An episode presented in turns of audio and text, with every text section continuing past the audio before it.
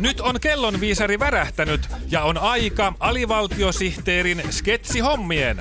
Päivän virallinen sketsihetki sytyttää kuulijan kuumaksi. Suomen virallinen ohjelma. Sketsinautinto molemmille korville.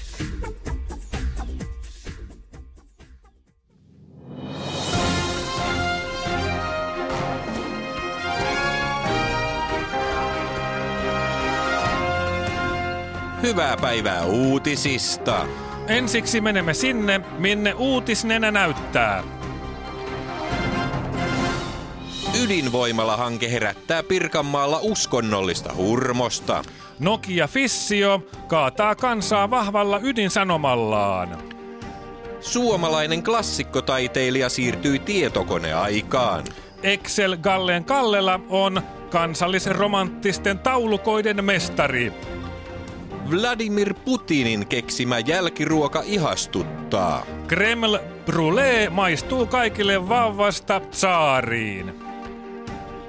Mutta aluksi asiaa hiukkastutkimuksen uusista näköaloista.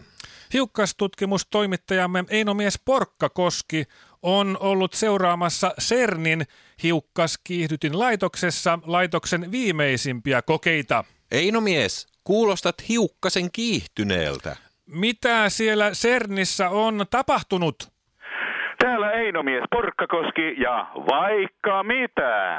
Nimittäin viikko sitten hiukkas kiihdytin täällä CERNissä törmäytti kaksi protonisuihkua toisiinsa 13 teraelektronivoltin energialla.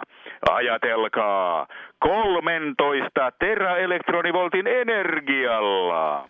Vau! Minun mielikuvitukseni kykenee vain puolentoista voltin pariston ajattelemiseen. Einomies, mitä tämä tarkoittaa käytännössä ihmisen arkielämän kannalta? Miten niin arkielämän kannalta? Ettekö te tajua, että nämä törmäykset olivat lähes kaksi kertaa voimakkaampia kuin Higgsin hiukkasen etsinnässä? Onhan tuo hienoa, mutta joskus tuntuu siltä, että hiukkaskokeet ovat pelkkää rahan haaskausta. Tämä kritiikki on tuttua myös CERNin hiukkaskiihdyttimen johdolle. Niinpä täällä on aloitettu entistä tiiviimpi yhteistyö elinkeinoelämän kanssa. Ä, Vai niin? Onko siellä viinin valmistajat odottamassa pääsyä huikkaskiihdytin kokeisiin?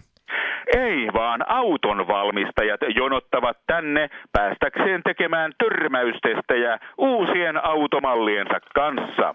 Tuo varmaan lisää liikenneturvallisuutta ainakin hiukkasen. Kyllä.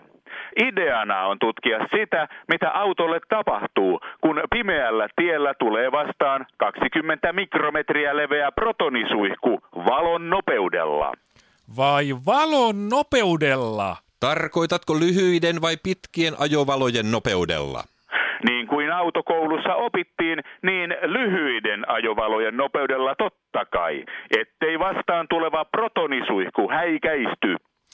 Einomies, onko siellä CERNissä ratkaistu, miten pimeällä tiellä voi ylipäänsä ajaa valon nopeudella? Tuo on yksi kysymys, mihin täällä haetaan vastausta. Toinen kysymys on se, kiihdytetäänkö törmäystestissä valon nopeuteen auto vai protonisuihku täältä tähän.